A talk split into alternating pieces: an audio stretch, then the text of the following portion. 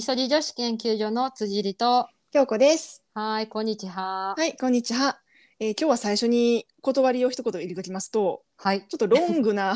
はい。収録になる予定です。うんうん。まず前半が、あの先週の便秘の話をしたはい。のに関連して、結構私はこうですとか、私はこうやったらよかったですとか、うんお便り結構いただいたので、そそう。の便秘お便り、便秘トークをします。はい。で、後半は、えーっと、リスナーさんでアトピーの話、うんうんえっと、脱ステを5年間されているっていう方からお便りいただきまして、はい。あのいろんな生活の中での tips をうんうん。詳しく説明してそれが結構長くうんなりますので、はい、情報盛りだくさん。はい情。報盛りだくさん、まあ聞き流しとかアトピーに興味がある人はしっかりメモを取りながら、。そうやね聞くのがいいかなと思います。はい。はい、ということで、はい。じゃあ便ま秘ずのお便便り秘。のお便り、うん、はい。はい。えーっとですね、えー、我らがザックさん。あ OK 部のザック部長ね。はい、はい、うん からお便りいただきました。じゃあちょっと今回お便りがあの結構たくさん来ているので、ちょっとすべて紹介できないんですが、抜粋してあのお伝えさせていただきます。はいで、えっとザックさんのお話なんですが、えっと今年の4月職場が変わったのですが、緊張していたのか月曜日から木曜日まで便が出ず、金曜日の通勤電車の中で激しく催し、絶対絶命の大ピンチでした。やばい。普段は並んでる駅のトイレに奇跡的にすぐ入ることができ神様に大感謝近年で最大に焦った出来事でした。あーえいやこれちょっと月から木まで出えへんでやややばいな。ちだょっとってしんどいきつい。普通は会長の人やもんな、ザッあクさんそっうて。そうザックさん普段は快便だそうです。えーやっぱスうトレスとかしなあ心の問題って胃腸に影響すんねんんな。なああとこの文章を読んだだけで私もなんか変な油汗冷や汗出るみたいな さいや辛いけどまあよかったですね無事ピンチをと乗り越えられて。うん日頃の行いが良かったんじゃないでしょうか。うんね えで、えっと、ザックさんあのいろいろ運動もされていてあのマラソンもねあの趣味でされてるんですけど、うんあのザックさんはフルマラソンを走った翌日は気持ちよく全ての便が出る感じです。うんすごい。京子さんも話されていましたが走るのは便秘に効果あると思いますランナー仲間で便秘だという人はいませんよ走ってる最中に行きたくなる人は多数いますとのことでしたあやっぱりそうなんや。ななんか京子ちゃんもねなんか結構体感としてやっぱ走った方がいいですよっていうふうに、ねそうそう先週実体験でね言ってたそようね。そう個人の意見でで思っていたけど、やっぱりみんなそうなんやな。なあ、うん。ということはやっぱり便秘に悩んでるハレルヤさん、うん走りましょう。一緒に走りましょうってことや な走りましょう。いや一緒一緒に。一緒にあ心は一緒に心は一緒に、そうね。はいうん。いうん、や、えーいいと思います。なるほどこれで実証できました。ねえザックさんありがとうございます、ありがとうございます。うんはいでは続きましてじゃあ京子ちゃんお願いしようかなえー次はみーさんからお便りいただきましあた。みーさんありがとうございます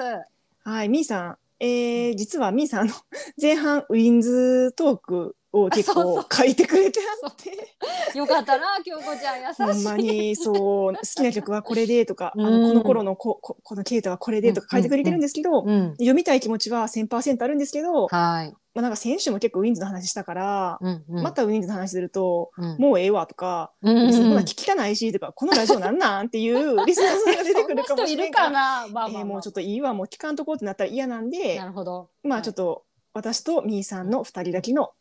会話にとどめておきま す。なるほど。でもあのもうあのみにあの内定されたということ。内定確定？。でみーさんはウィンズ部5人目の部員となりましたたのでごよ報かった告しまな、す。京子ち着々とゃん。ほんまや。増えております。 ありがとうございます。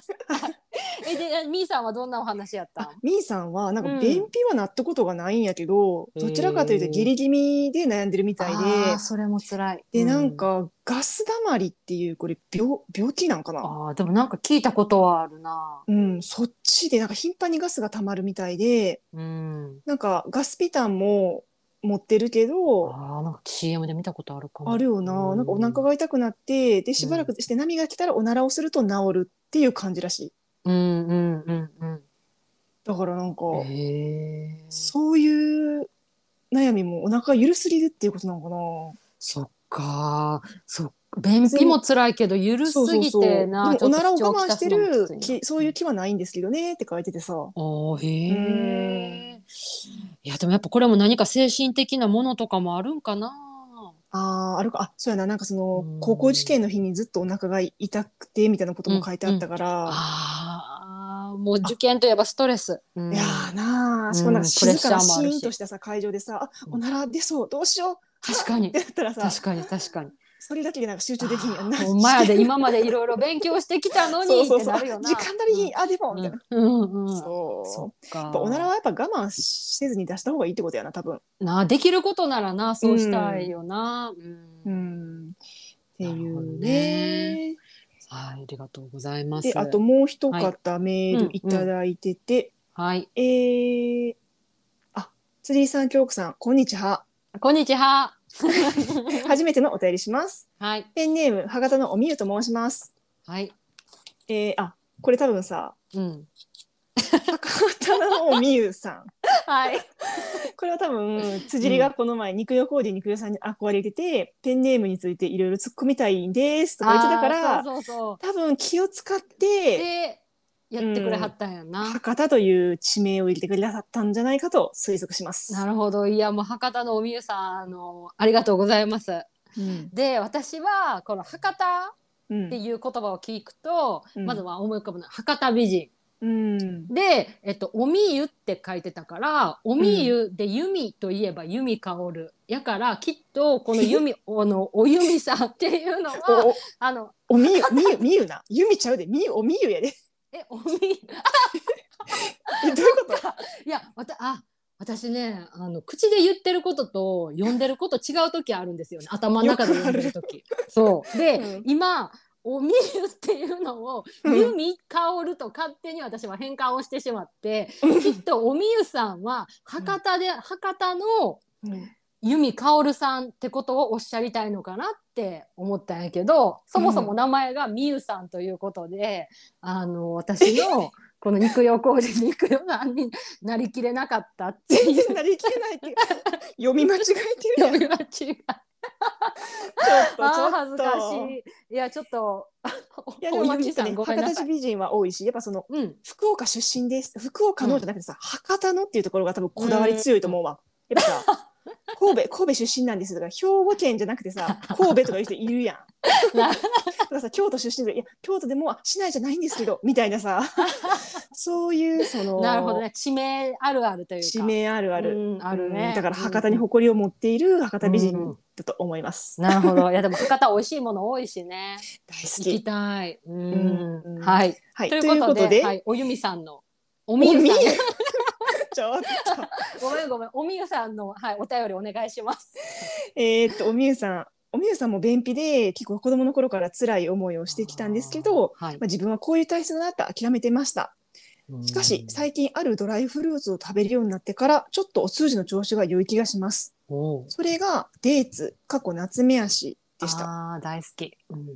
いつも仕事の合間にチョコレートやクッキーなどのお菓子を食べていたんですが、それをデーツに置き換えました。うんうんえーなんとなく体に良いイメージがあってたまたま買ってみたんですが、えー後で調べてみると食物繊維が豊富マグネシウムも含まれていて腸内環境を整え整えるのに最適ということです。うん。やってデーツ。へえ、私もデーツ好きでよく食べるんですけど、私は結構貧血予防というか、あそういうの食べたりとそうか。そうそう、うんそのおみゆさしてんたリサーチによると、うんそうんの鉄分も豊富で貧血改善や美肌にも効果があるとなるほどで。プルーンにも成分が似ていてって書いてあるう。んなるほどね。へえへえ。でもさ、デーツってかドライフルーツうんで結構ブランドによって味とか大きさっいてやまち結ま構ちよ、ね、癖あるでドライフルーツ好き嫌いあると思う。うんうんうんう。でおみゆさんにうんうんあのどこのメーカーのデーツがおすすめですか、って聞いたら、えっ、とジュピターで買った G ベーガーというメーカーのものをうんを愛用されてるそうです。へえ初めて聞いたドライすぎず甘さもちょうどよくて食べやすいですってやって、へえでこれなあのうんうんうんーえーっとチュニジアまあこれオーガニックじゃないんやけど、まあ、チュニジアうん原産国チュニジア、で会社うはんドイツ、うーんデーツで結構大粒あそうなんや。で 200g 入りで、えー590円でしたなのでなるほど。私がいつも OK で買っている 250g で3ティップのデーツよりだいぶ高め、なるほどなるほど。 うんあーあまあ OK 価格にはなかなかちょっと勝てるところはないよね。まあ OK 価格あでもその OK で売っているその USDA のデーツが、うんあの成城石井でこのシーベーガーの隣に売ってて、うん。でもえーっとシーベーガーの方が高かったなああそうなんや。そうそうそうへえ。シーベーガーの方が美味しいかなって私は思ったそうなんや。うんへえ。まあ、筋にもあるやんなおすすめデーうツ、んうん、私は好きなのはアイハーブで買った、うんえっとバーギンフルーツナッツカンパニーっていうところのであの、うんよくクミンチュさんとかうもんご紹介されてるもので、うん私ももう2回ぐらいリピしてるかな。でこれは、えっとまず重さが 397g で、うんえっとまあ、価格はあの変動はあるんですけど、まあ、大体1300円ぐらい。おーうん高いけどでも、うんまあ、約 400g あるとなると、まあちょいそうちょい高ぐらいかやなシーベーガーよりうんうんやしめっちゃ高いってほどでもないかな、なんか私はこれ結構一個さ粒が大きくってうん、この一個食べるともうそれだけで結構満足感っていうか。デーツはなそういう感じやんな、うんそうそうでうん私もそのお菓子を今までいろいろ食べてたのを結構ナッツとかドライフルーツに置き換えて、うんうんでするとあのなんか結構デーツも大きいし満足感あるし、うんああと私このブランドが好きなのなんか食べた時のこのねっとり感あーとこの味がなんか深みのある味っていうかそれが私は結構好きかなそうデーツってななんか物によって全然味とかうんがちゃうねんな不思食議と感も違うな、そう、うんでなんかでもさそんなデーツ食べたからさ便通良くなるっていうところまではうん私まあはそうそやんななにって思ったんやけど、うんうんうん多分さそのチョコとかクッキーとかをやめたからっていうのが結構大きいんじゃないかあなあって確思っかたおにそみやれさんは。は結構あるかもねうんうんうんへえまあでもこういうあのね違ったお菓子の楽しみ方っていうので教えてもらってすごいた、うんうん参考になる人もいると思いますはい、ありがとうございます。ありがとうございます。で、えっと、最後は、えっと、かよさんです。えっと、はい以前ね、私たちのポッドキャストに出てくださったかよ美さ魔ん。女のかよさん。うん、はい。で、えっと、かよさんも、なんか以前、あの便秘に悩んでた時期があったそうです。うーんただ、いつの間にか、あの、快便になっていて、なんでかなって考えた時に、ジム通いをしたり、水分をたくさん取っていたからかなっていうふうにおっしゃっていました。うん大事。うん、であの今は朝食にお粥を食べているせいか食後しばらくするとお知らせが来ます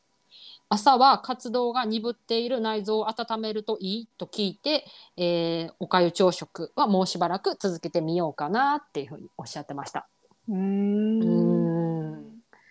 すごいななあ夏の朝におかゆって私暑くて食べれへんかも。あーそっかうん、 けそう結構京子ちゃんはあんまりクーラーをつけなかったりとかするからかな、寝る時はつけ扇風機とてかたかな。うん、うんうんうんあそう最近扇風機を買ってうんめっちゃいい。なんでもっと早く買わへんかったんやーと。もう そっかそっかこの夏買って大ヒットよ。うんなるほど夏っていうか先週で夏の終わりに買った。マジで毎年毎年使えるからそうそうそうそう。こんなに良かったへーり、その折りたたみできるしな、ちっちゃくなるから、めっちゃいい。そそうういうタイプもあるんやしかも充電式やから、あの持ち運びできんねん。だからキャンプとかも使えるって感じ。あそういうのがあるんや、そうえー買い物上手だから最近夜はクーラーじゃなくて扇風機だけで寝れるかうなーって。ーんなるほどね、そっかなんか私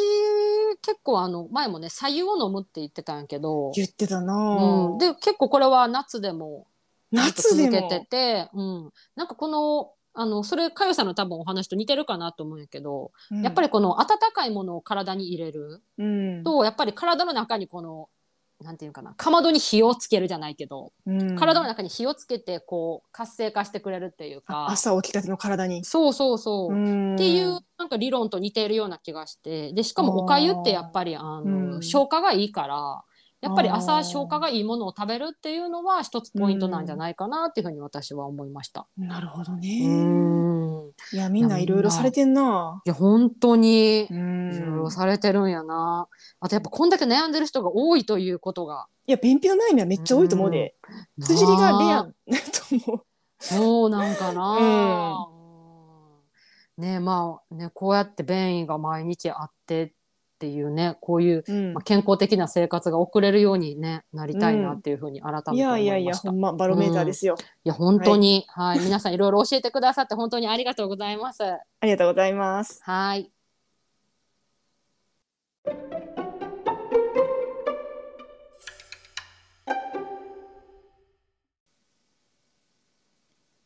はい、では今日もお便り紹介させていただきます。はい。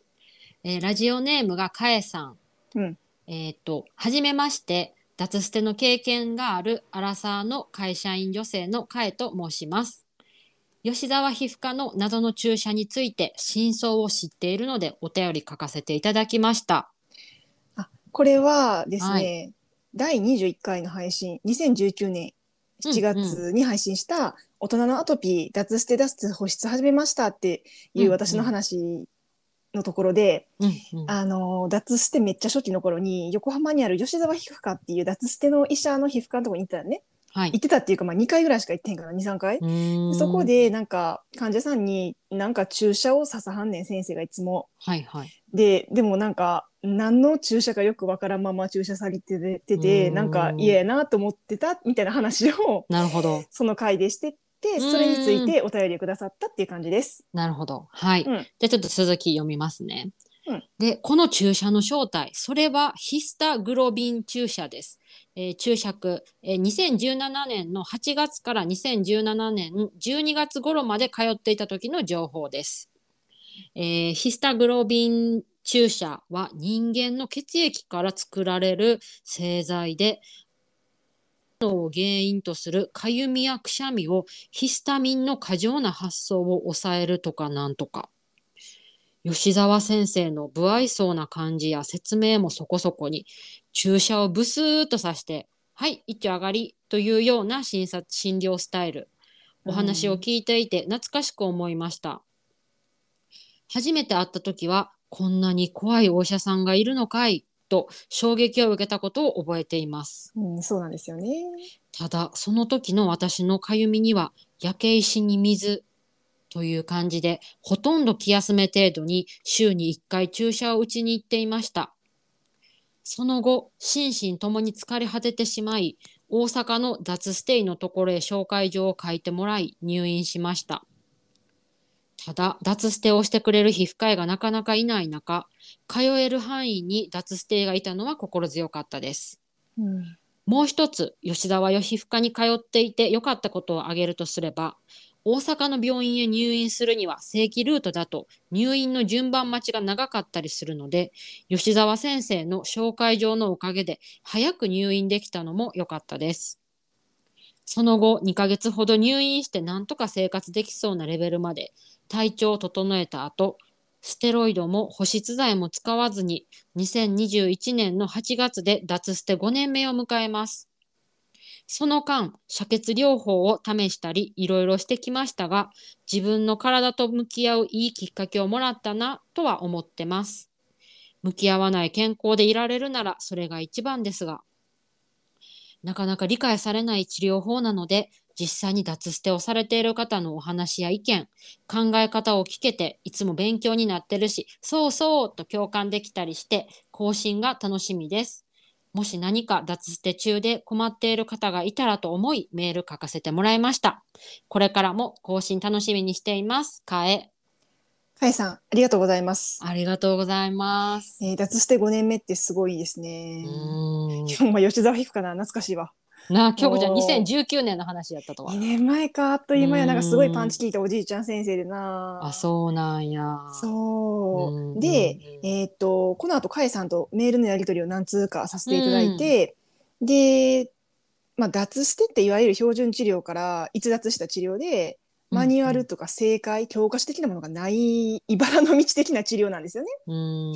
で、だからその脱捨てを実際やって成功してる話、人の話を聞くっていうのが、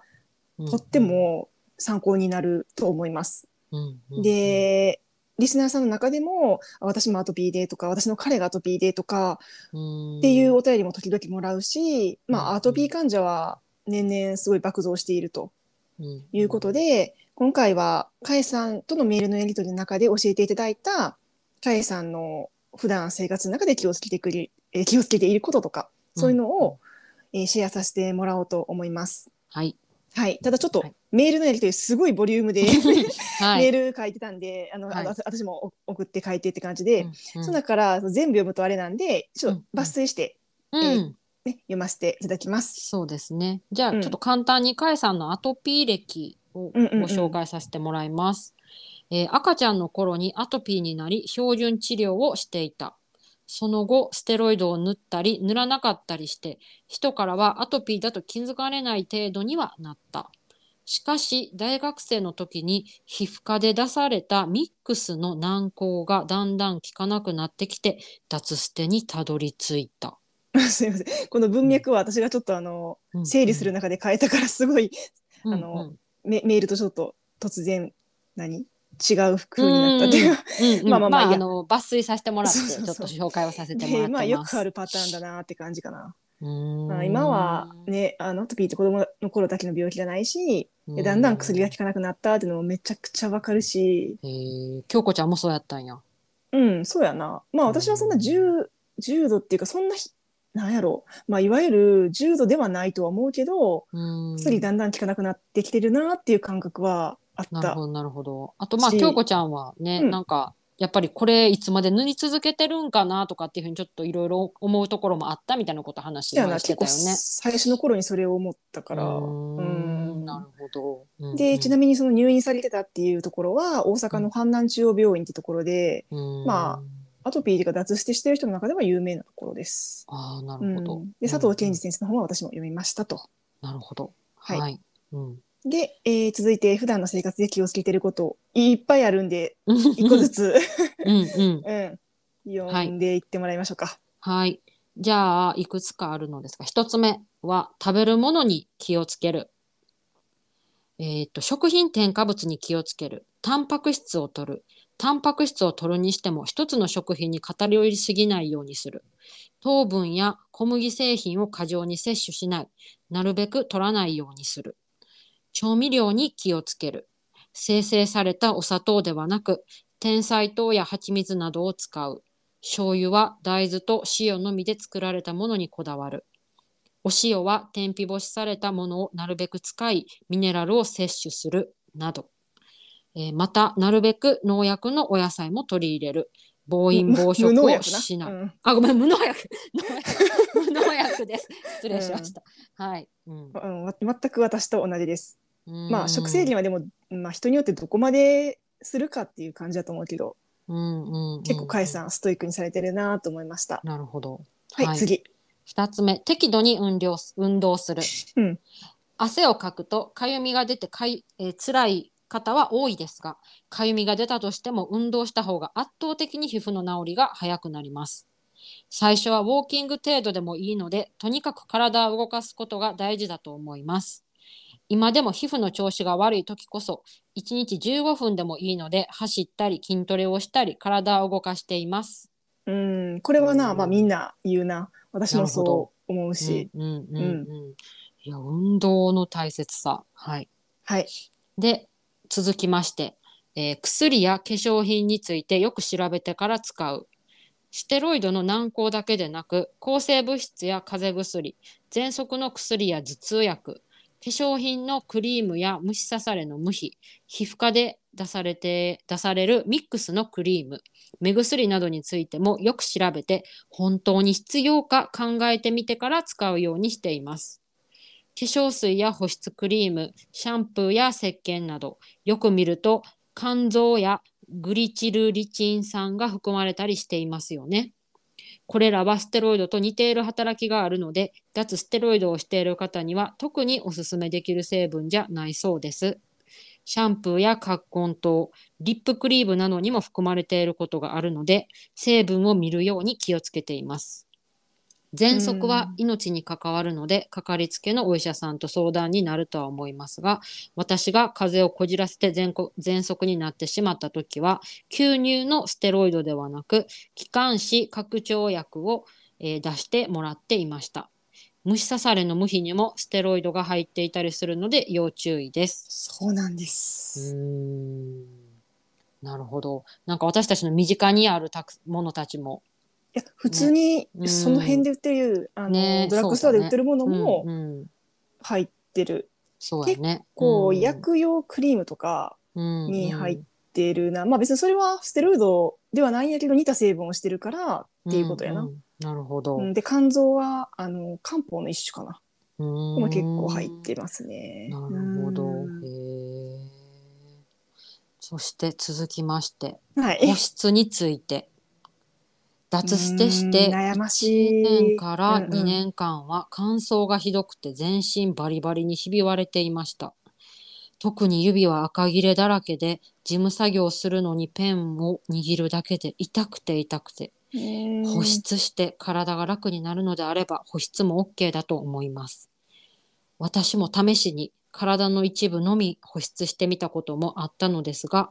炎症が体の中でくすぶっているような赤みが出るようになったのでやめました。何より何か塗るとかゆみが出ていてそれも辛かったんです。脱捨てをしている仲間たちの経過を見ていると脱保湿をしている人の方が皮膚の回復のスピードが速いような印象を受けが受けますがそこは自分の体と心と相談ですね。うん、うんそう脱捨ては脱保湿と保湿とセットって言われてる、へんなーそうか乾燥させて早く治すみたいな、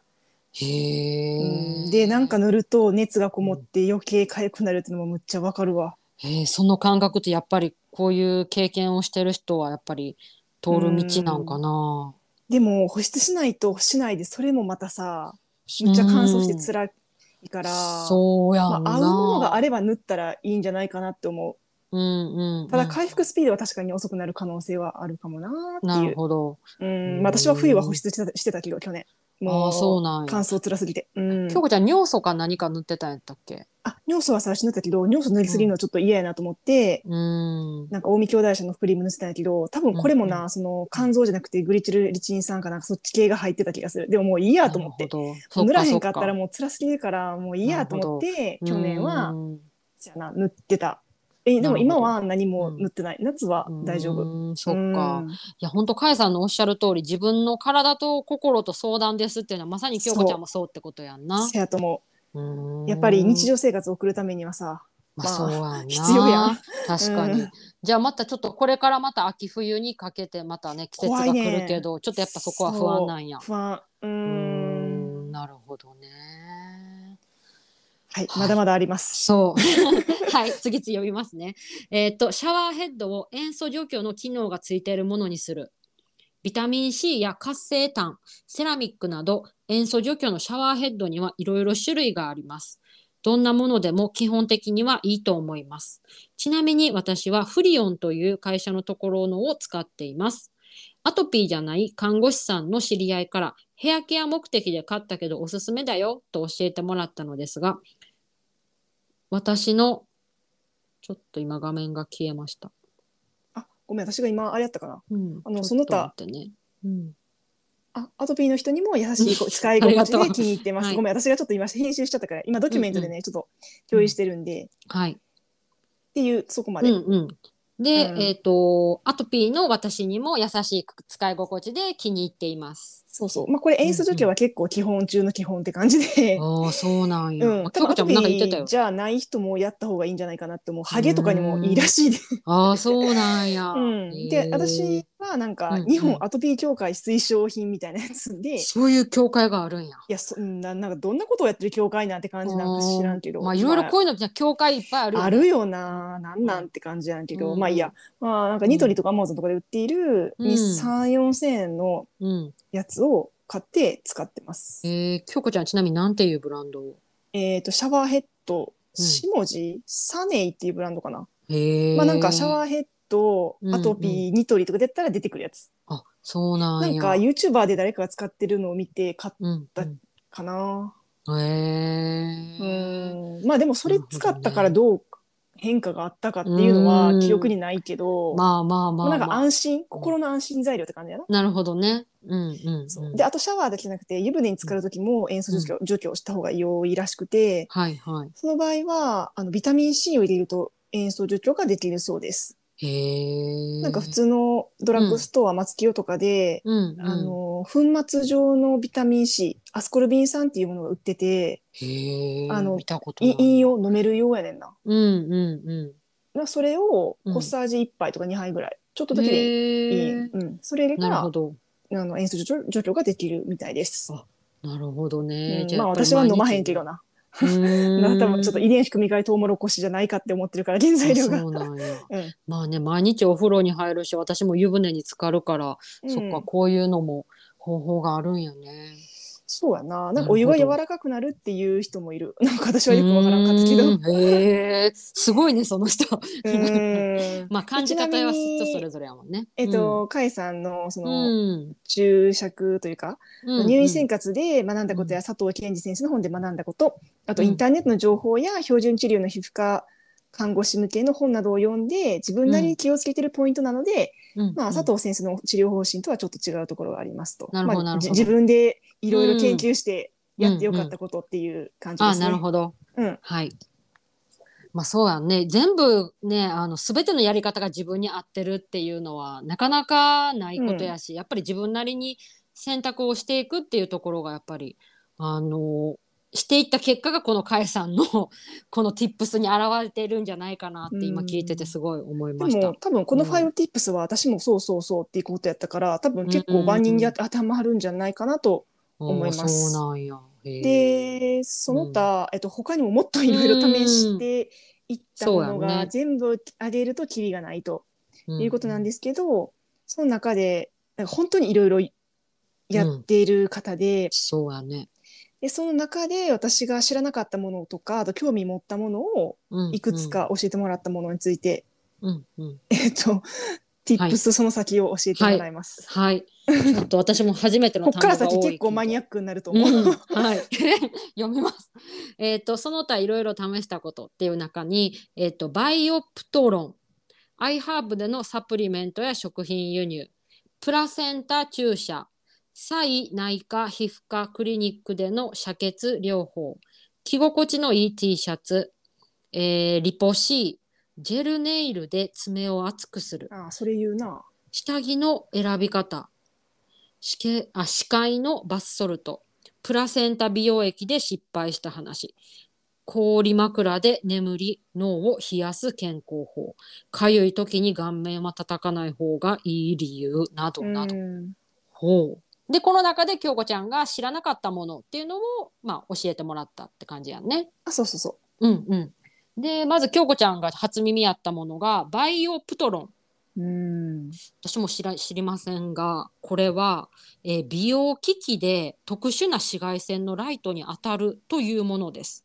脱捨て初期の頃皮膚が湿って気持ち悪い時に乾かすようにして患部にライトを当てると乾燥して過ごしやすくなった記憶があります。うん京子さんは紫外線が体質に合うと合う気がするとおっしゃっていたのでバイオプトロンも体に合いそうだなと思いました余談ですがシワとかにも効くらしいです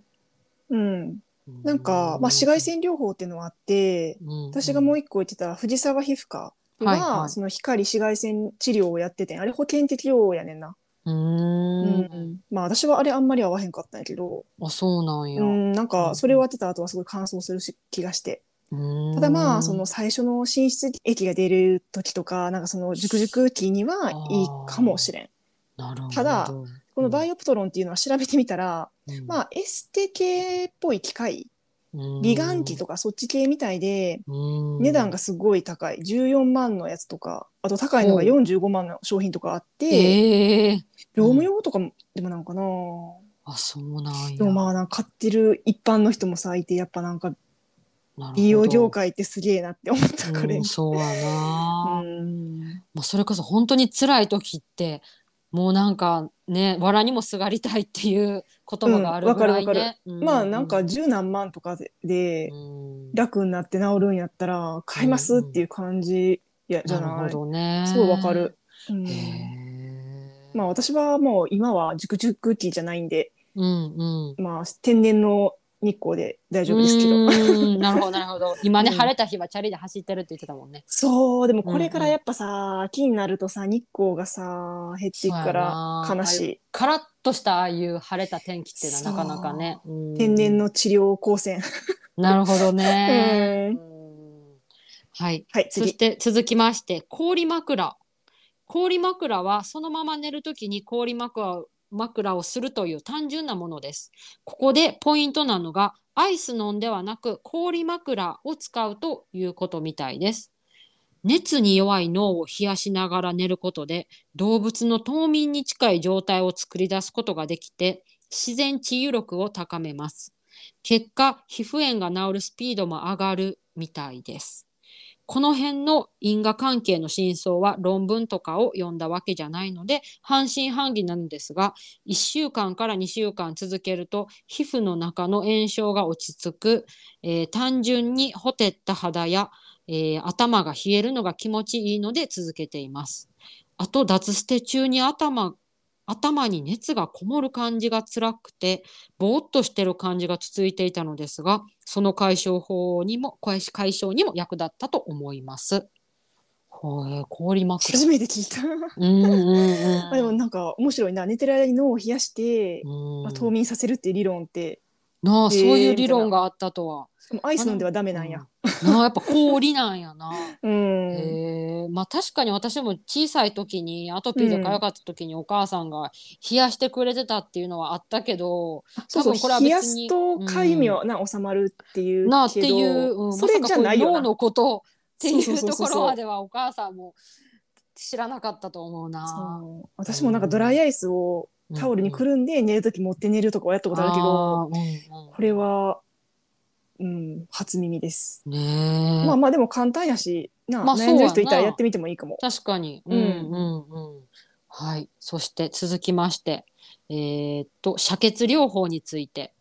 で、まあ、京子ちゃんもこれ初めての言葉だったので、それってカッピングですかって聞いたら、お返事としてはカッピングに近い療法ですよってそ言うそうわれカッましピた。ング吸い玉は結構ね、あの針治療とかやってるとこでやってるとこもあるから、うんうんうん、でもちょっと違うみたい。い。うーん うんえーカッピングと違うのは吸い玉をつける前に針で皮膚を刺して血を出すというところです脱捨てをして2年くらい経った頃だいぶ皮膚の状態が良くなったのに、えーひ肘のひ 膝の裏とおでこ首などどうしても同じところの皮膚の炎症が治らなかった時に試したらヒットしました体感としてはあえて炎症のある部分を刺激して治癒力を高めているような気がします。蔡先生のクリニックは汚れた血液を排出することで良くなると考えているみたいです。こちらはお金もかかるので他の生活改善を全部クリアしているのにどうも一部治らな治らないんだよねって人は試してみる価値があるのかなと思います。施術後は紫色に内出血のような感じで跡が残ります。これな、その蔡うん、先生、蔡内科皮膚科クリニックっていう渋谷にある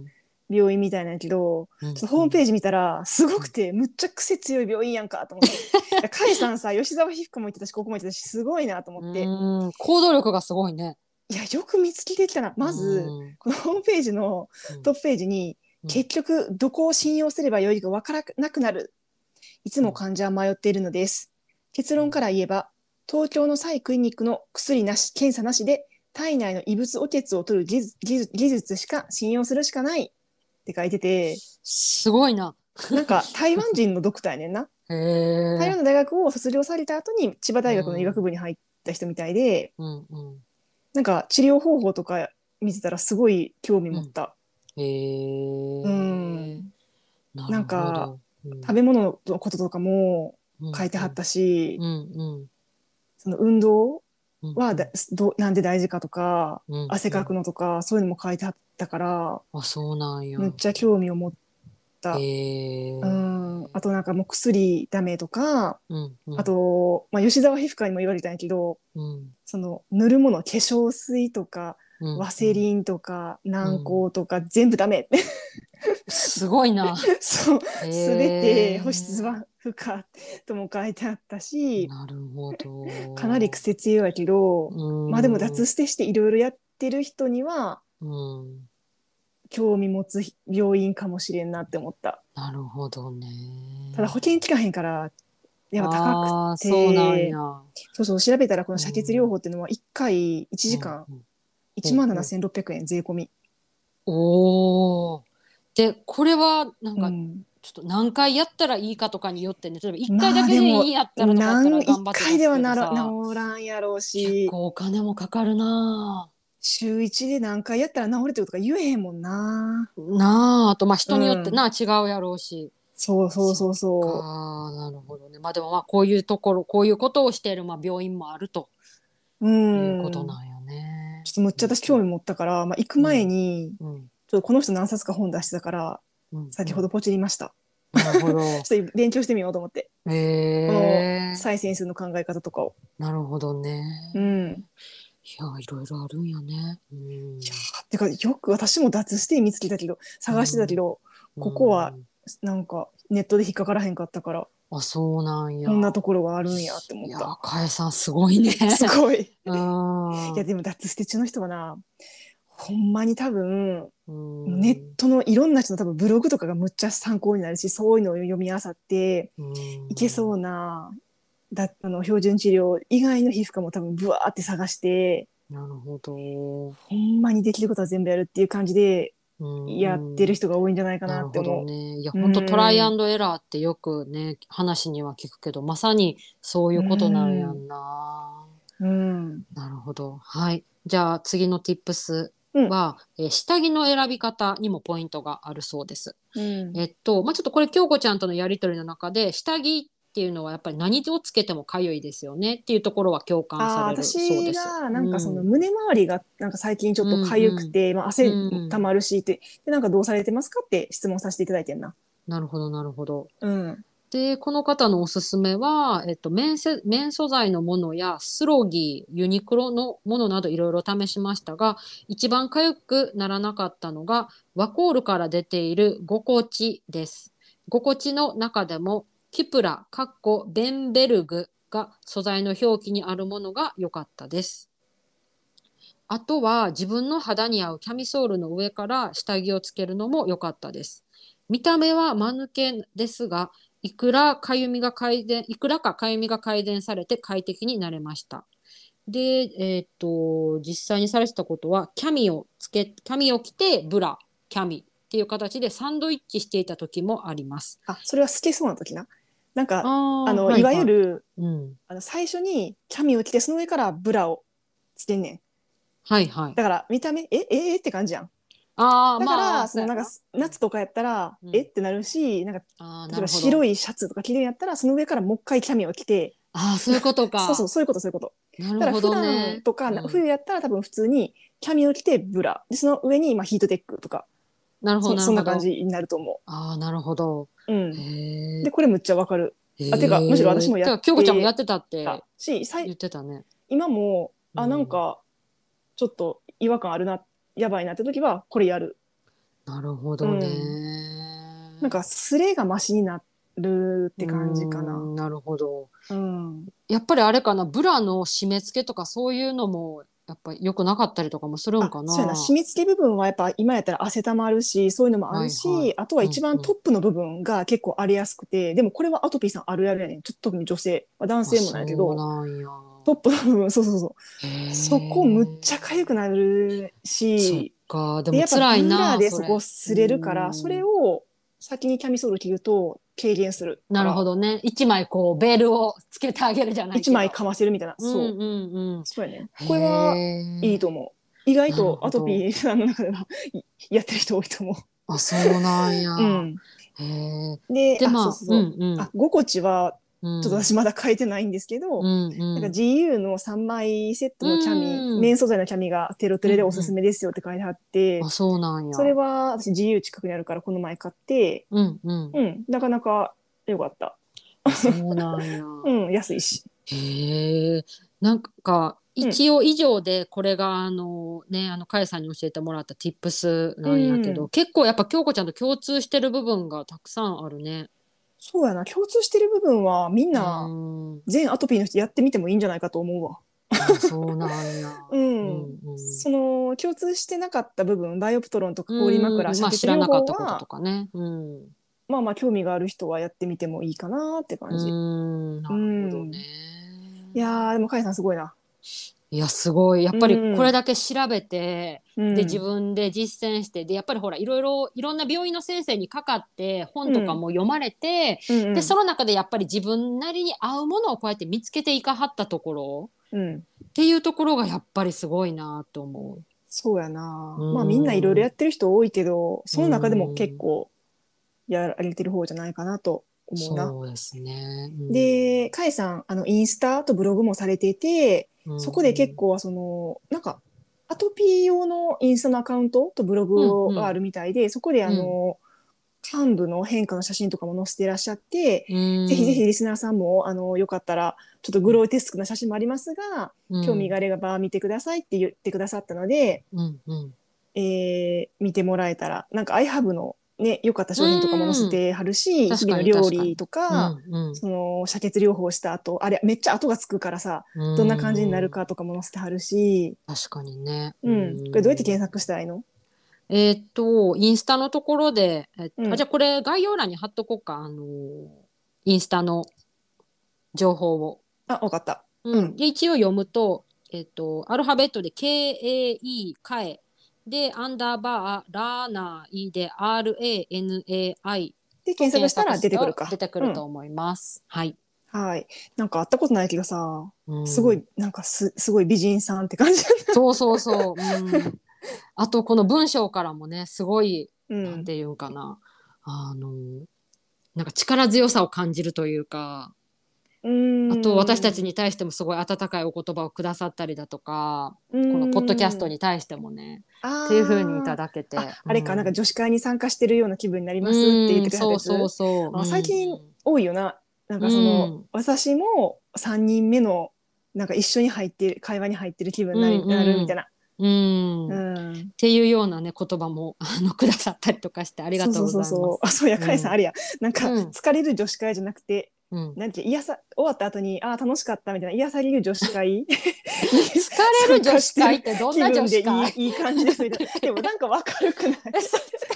れる女子会あーまあうんなんか若い時はあった かなそういうの。なんかおもろいなと思 った。確かに面白いな。うんありがとうござい ということで、ます。 ちょっとなんか伝えきれてるかわかりませんがもしこれを聞いてる脱ステ中のリスナーさんまたは脱ステしようかなと思ってるアトピーの人うんに少しでも役立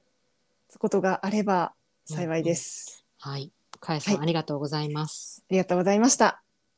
ということで引き続き私たちの、えー、みそじ女子研究所では、はい。えー別にアトピーに関わるアトピーの人もアトピーじゃない人も、うんえーお便り最近のマイブームうえー最近買ってよかったものなんやろあと健康情報などなどああーうんうんとは最近やったおもろい出来事うんうん うん。 えーと、はいお待ちしてますインスタ、ツイッター G メールですねはいはい、あとポッドキャストのレビューもよかったらお願いしますお願いします。で、ちょっと一点だけあのお願いがあって、うんえっとすごく皆さんあの素敵な情報だったりとかメッセージをいただけて本当にありがたいんですけど、うんあのその中であのもしねあの紹介をしてもいいっていう方うんは、あのまあ、そのこと一言書いていただいたりだとか、うんあとはちょっとこの内容だけはちょっとあの伏せていただきたいですっていうふうに一言あのうんいただけると、あの私たちも紹介しやすくなるのであーお便り、はいそうそうそう、うんメールとありがかたいですなんかお便りっていうか、普通にインスタでメッセージとかもらったら、うんうん